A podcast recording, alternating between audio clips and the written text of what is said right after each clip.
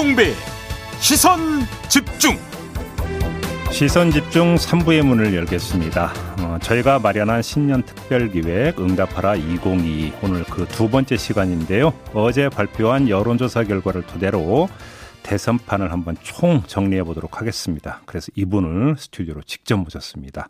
유시민 작가 모셨습니다. 어서 오세요. 아, 네, 안녕하세요. 네. 오시는데 불편하시지는 않으셨고요. 예, 괜찮았습니다. 예, 눈이 와가지고. 자, 이제 본격적으로 이야기를 좀 시작을 해야 되는데 아무래도 수치가 이야기 될 것 같으니까 그 전에 조사 개요부터 먼저 말씀을 드리고 이야기를 좀 시작을 하겠습니다. 어제 저희가 공개한 여론조사는 이 코리아 리서치 의뢰, 어, 코리아 리서치 의뢰해서 1월 7일부터 8일까지 이틀간 전국의 만 18세 이상 남녀 1,003명을 대상으로 무선 전화 면접 방식으로 조사를 한 거고요. 응답률은 22.5%, 표본 오차는 95% 신뢰 수준의 플러스 마이너스 3.1% 포인트입니다. 자세한 내용은 중앙선거 여론조사 심의위원회 홈페이지를 참고하시면 되고요. 이렇게 여론조사 어, 개요 말씀을 드리고 어제 나왔던 지지율 보면은 그냥 가상 아니 가상이 아니죠 다자 대결 구도에서 보면 이재명 후보가 37.1, 윤석열 후보가 30.5, 심상정 후보가 4.0, 안철수 후보가 13.6 이렇게 나왔는데요. 자, 먼저 이 질문부터 좀 드려보겠습니다. 대선판을 좀 이제 크게 조망을 하신다면 어떻게 정리해 주시겠습니까? 음, 조망이 잘 안 되는 판이죠. 아, 잘 안 되십니까? 예, 조망이 잘 안 되는 음, 선거 같아요. 그래요? 예. 그러면 좀 예측, 한치 앞을 좀 예측하기 힘들다 이런 말씀으로 예. 연결되는 건가요? 이게 그 민심 흐름이 해석이 다 안 되는 음, 해석이 잘 안 되는 면도 많고 그런 것 같아요. 음, 그래요? 어떤 점이 그렇게 해석이 좀 어려운 부분이 있습니까? 그 이제 우리가 여론조사 자세히 보면 좀 그런 면이 나타나는데 태도를 일단 뭐 가상적으로 결정한 유권자들도 많이 흔들리는 모습이고요. 오, 예. 그래요? 예, 그리고 진영 결속도 과거 대선 때보다는 덜 되는 느낌이고, 음, 어, 그래서 두 달 가까이 남았는데, 어, 어떤 변화나 사건이 기다리고 있을지 굉장히 예측하기 어려운 그런, 그러면 예를 들어서 돌발 변수 이런 것들에 따라서 또 되게 출렁일 여지가 많이 남아 있다 이런 이야기로 연결되는 예, 거잖아요. 그렇죠. 어, 그렇죠. 뭐 돌발 변수는 말 그대로 돌발이기 때문에 누구도 예측할 수 없는 예, 거고. 그건 예측이 안 되죠. 그러니까요. 어, 그렇게 보시는 거군요. 그럼에도 불구하고 좀 여론조사 어제 그러니까 저희가 그러니까 공개한 여론조사 결과도 있지만 뭐 수없이 많은 여론조사가 지금 쏟아지고 있기 때문에 그 좀 추이는 좀 잡히지 않습니까? 추이는 이제 조사 기법에 따라서 차이가 좀 있기는 한데, 음. 되게 전화 면접 조사와 ARS. 예, 자동응답 조사로 나눠 보면 음. 전화 여론 조사 쪽은 차이가 좀 더 크고 음. 자동응답 조사는 차이가 좀 적고 그렇긴 한데 음. 윤석열 후보가 앞서는 조사는 거의 없는 음. 그게 지금 상황이에요. 그렇죠. 10년 들어서. 그렇죠. 그래서 현재 상황에서는 이재명 후보가 좀 앞서 있다. 음. 그런 거고 이제 안철수 후보가 윤석열 후보한테서 떨어져 나온 지지표를 열심히 주워 담고 있구나. 음. 예, 그래서 그런 상황인 것 같아요. 지금 신년 들어서. 그래요. 예. 여기서 그럼 이제 몇 가지 체크 포인트가 있는 것 같은데 이제 그 신년 벽두의 여론조사가 쏟아졌을 때 보면 윤석열 후보가 거의 전패를 했고 예. 전패의 어떤 뒤끝에서 선대위 개편 논란이 불거지면서 김종인 총괄 선대위원장 뭐 사실상 해촉으로까지 갔고 예. 그래서 여론조사 이제 격차가 더 벌어졌다가 선대위 개편을 하고 마무리를 하면서 윤석열 후보의 지지율이 다시 회복세를 보이고 있다. 이렇게 볼 수 있을까요? 이- 회복까지 회복이라는 말을 쓸 수 있을지는 에, 모르겠어요. 음. 다만 뭐 그 하락세가 지난 연말 연시처럼 진행됐다면 지금 10%대로 떨어져야 되는데 네. 그렇지 않은 걸로 보면 하락세는 일단 멈추는 음흠. 그런 상황인 것 같죠. 아, 그러니까 회복세까지는 모르겠지만 하락세는 멈췄다. 예.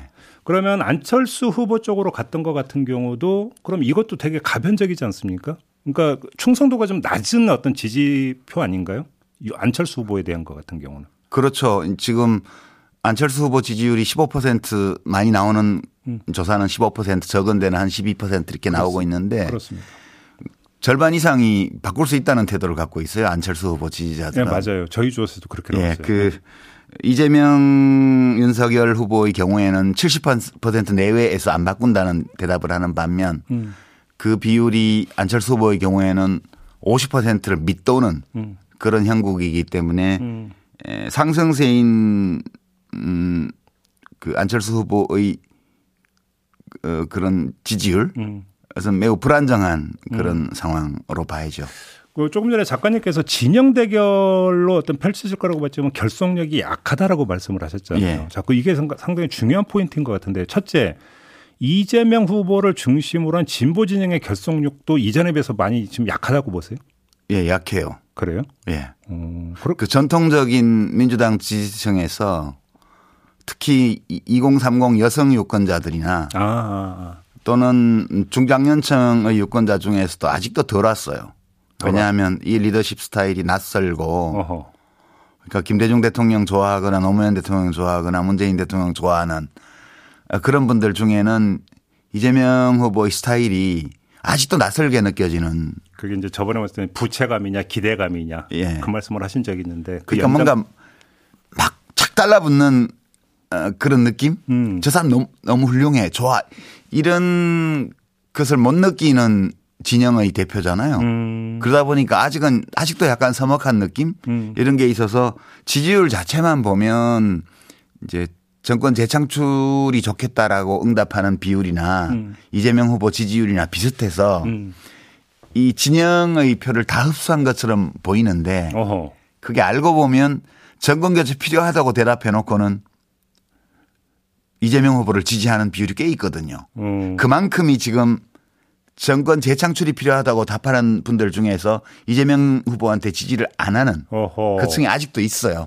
예, 그래서 그 전통적으로 전통적으로 우리가 했던 선거에 비하면 음. 아직도 다결집은 안 됐다. 그러면 거기서 가장 대표적인 게 여성층이다 이렇게 보시는 거고.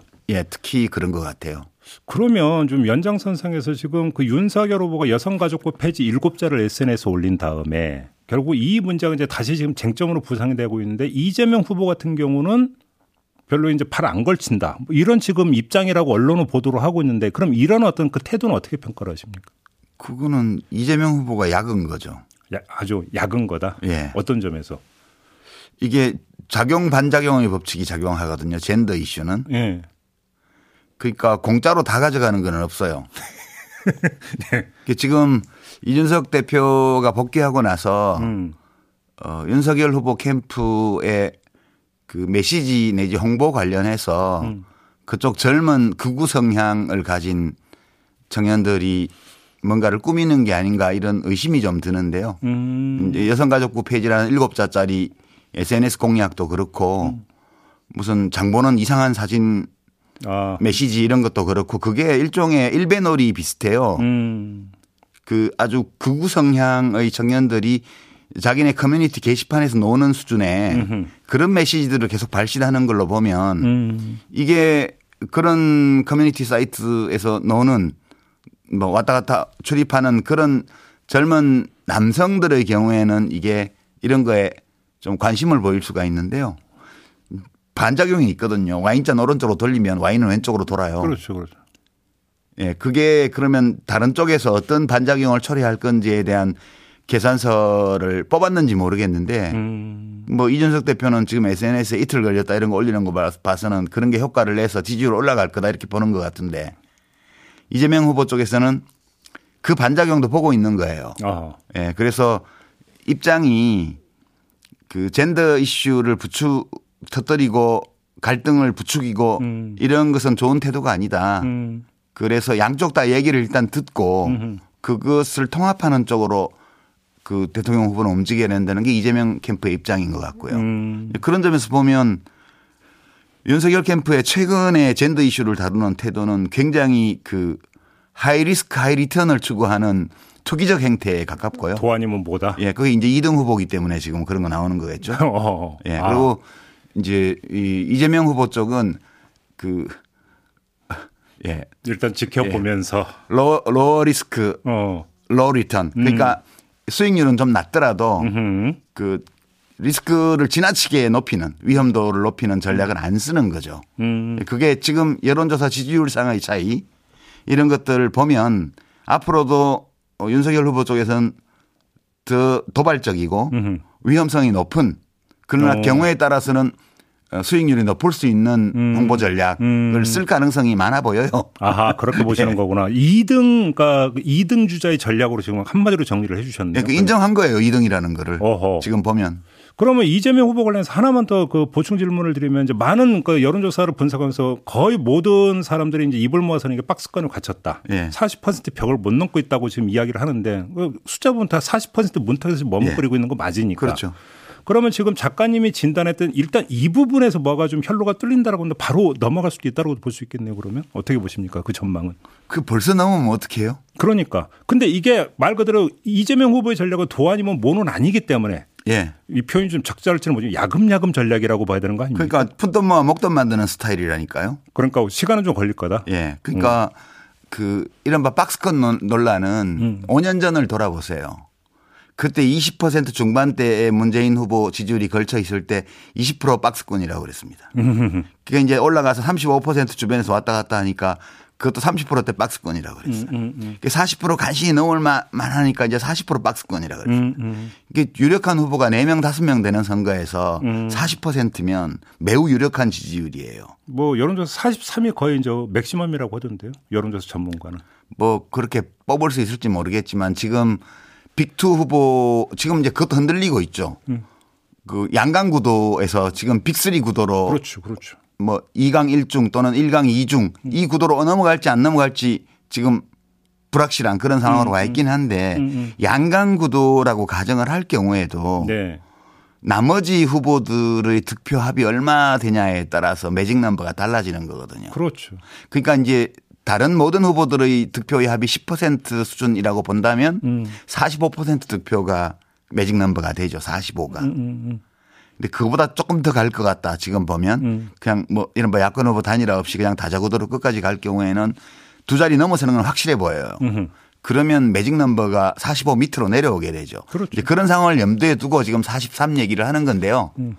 음. 아직 선거가 두 달 가까이 남았기 때문에 지금 40 넘어가면 그것 좀 위험해요. 아, 오히려 그러니까 속도 위반입니까? 그렇게 되면 예. 과속이야? 과속돼요. 오, 그렇게 보세요? 예. 음흠. 저는 이제 40을 넘긴다면 그거는 설 연휴가 지나고 나서 넘어가는 게 어느 후보든 음. 어느 후보든 예, 설 연휴가 지나고 나서 40% 초반대에 안정적으로 음흠. 가는 게 바람직하지 않나. 그러면 설 연휴 지나서 이제 그 후보 등록 즈음에서는 그때 형성이 된 판세가 거의 본선 그 결과로 그냥 귀착될 거다 이렇게 보시는 겁니까?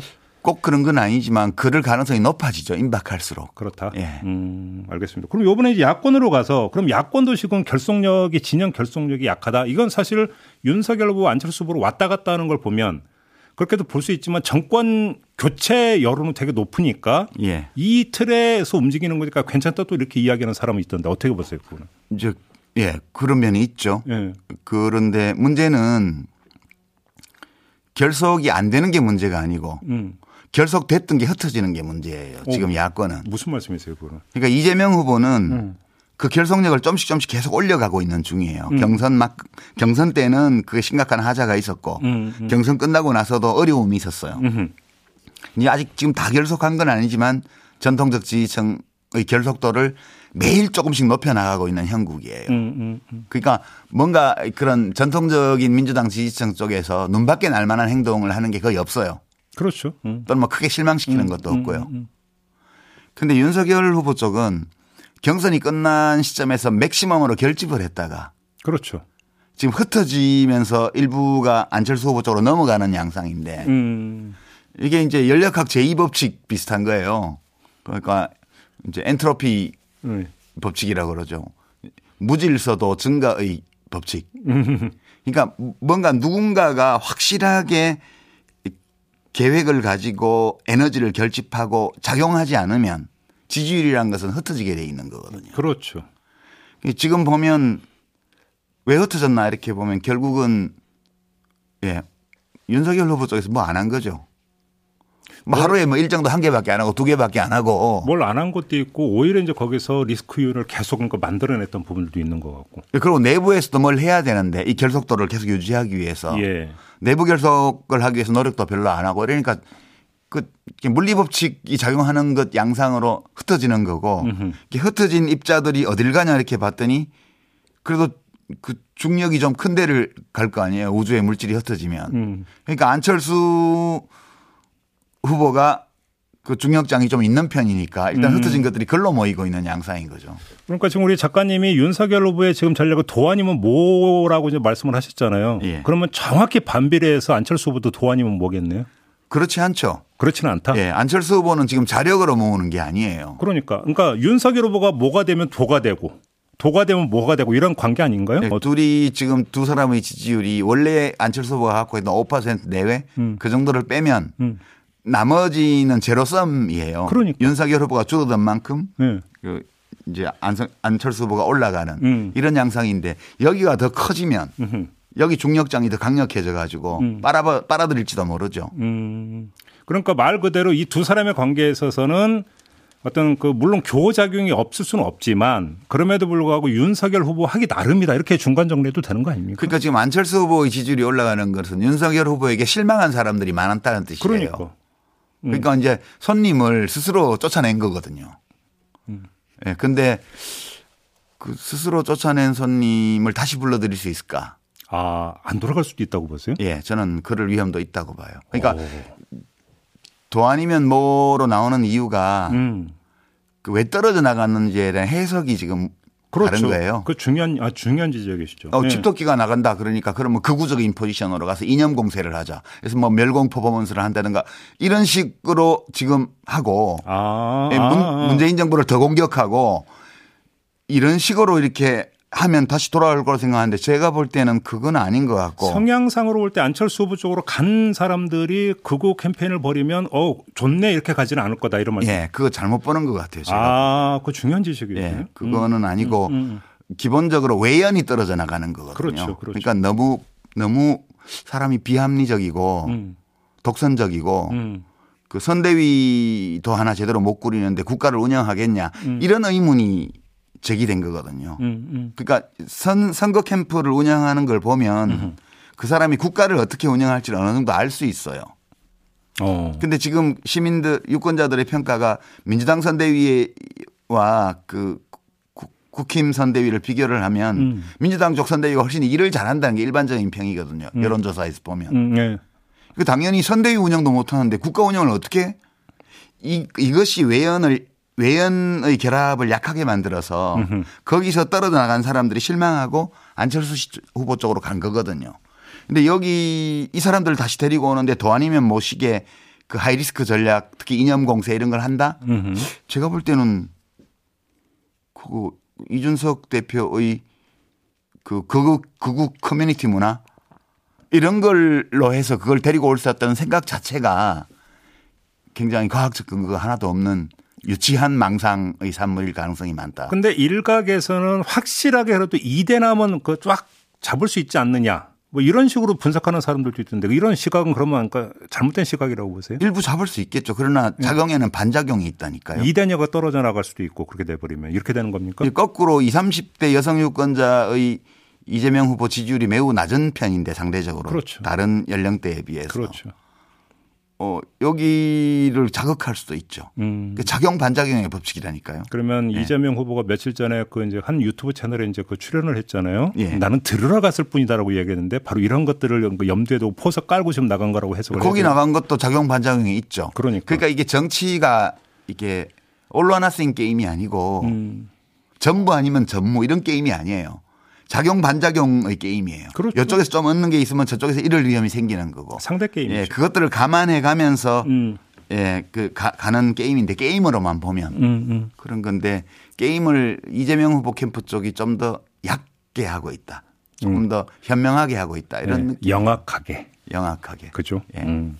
그러면 윤석열, 안철수 두 후보 관계에 이제 그 귀착점 결국은 단일화 얘기가 이제 계속 나오니까 예. 작가님은 어떻게 전망을 하세요? 그거 될 수도 있고 안 될 수도 있는데 음. 잘 되는 게 되게 어렵더라고요. 여러 가지 그 허들이 있어요. 장애물이. 음, 음, 음. 그잘 되는데 음. 잘 되지 못하게 하는 장애물이 되게 많거든요. 그 게임이. 그렇죠. 예. 음. 뭐 일단 논의가 제대로 시작이 되려면 안철수 후보의 지지율이 2등이 돼야 돼요. 아 오히려 윤석열 후보보다 높아야 된다.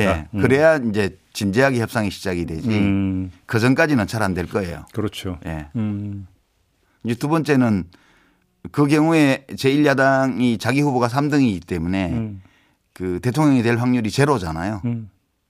근데 단일화를 하면 단일화 단일 후보 될 확률 50% 음, 본선에 이길 확률 50% 이러면 25% 확률이 되죠. 음. 그러니까 제로 제로를 버리고 25를 잡는 거거든요. 예, 예, 예. 그 상황이 돼야 시작이 돼요, 제대로. 이제 협상이 시작이 되는 예. 거죠. 음. 그다음에 이제 룰 미팅을 하겠죠. 그렇게 되면. 이제 그 이게 문제죠. 예, 네. 그때부터 이제 룰 미팅 가지고 엄청나게 시끄러워질 거고요. 그렇죠. 예, 그런 문제 있고 이제 끝나고 나서 그러면 지지층이 화학적으로 결합하냐. 그게 세 번째 허들로 또 남아 있어서 음. 그세 개의 허들을 다 돌파해야 단일화로 이제 정권을 잡을 수 있죠. 흥미진진합니다. 과연 그게 될까? 아, 시간도 있잖아요, 사실은. 시간이 많지 않아요, 지금. 그러니까 아니 네. 그러니까 뭐 윤석열 후보나 안철수 후보 입장에서 당연히 그러니까 설 연휴 이제 지날 때까지 여론조사는 당연히 보려고 하지 않겠습니까? 그렇죠. 양쪽 모두. 예. 근데 그리고 나면 열흘 뒤에 후보 등록 마감이거든요. 그렇죠. 그러니까 시간이 쫓기는데 항상 단일화하면은 그러니까 연출되는 장면은 맨 마지막에 이제 결국은 초재기가 돼버리는 거예요. 예, 뭐, 뭐, 설문 문항 가지고 싸우고 뭐 이렇게 음. 되죠. 예. 이렇게 해버리면 이게 이제 쉽겠느냐라는 그 이야기가 이제 당연히 따라붙는데 근데 하여튼 국민의힘 안에서는 공동정부론이 나오던데 뭐 그거야 뭐 온갖 게 다 나올 수 있겠죠. 온갖 게 다 나올 수 있는데 무슨 정부론이 나오든 음. 그거는 뭐 공동정부론뿐만 아니라 아예 당을 합친다는 얘기까지 다 나올 수 있죠. 예. 이기는 걸 목적으로 삼는다면. 네네. 어, 그런데 이 게임은 안철수 후보가 이기기가 좀 어려운 게임 아닐까 저는 그렇게 봐요. 설령 협상에 들어간다 하더라도 예. 음. 그 2002년에 노무현 정몽준 단일화 때요. 네. 그 이제 그날 토론하고 그, 그날 밤에 여론조사 했는데 사실은 지지율이 노- 노무현 후보가 지고 있었거든요. 음. 근데 여론조사에서는 한 4% 가까이 이겼어요. 이유가 뭘까요? 뭐였어요? 그거는 당의 조직력 차이예요. 그렇죠. 그때 국민통합 21이라는 급조한 이, 이 정몽준 씨의 정당은 음. 당원 숫자도 적고 조직력도 없어요. 그렇죠. 반면 민주당에 특히 노무현 후보를 지지했던 당원들의 경우에는 음. 정말 집전화 여론조사 할 때인데 그걸 핸드폰으로 착신 전환을 그냥 몇만 명이 하고 다녔어요. 기억나요. 예. 음. 이제 그 조직력 게임에서 차이가 있기 때문에 음. 안철수 후보가 이기기는 대단히 어려운 아하. 예. 변수가. 여러 가지가 있군요. 아무튼 안철수 후보 입장에서 불리한 게임이다. 아주 불리한 게임이죠. 알겠습니다.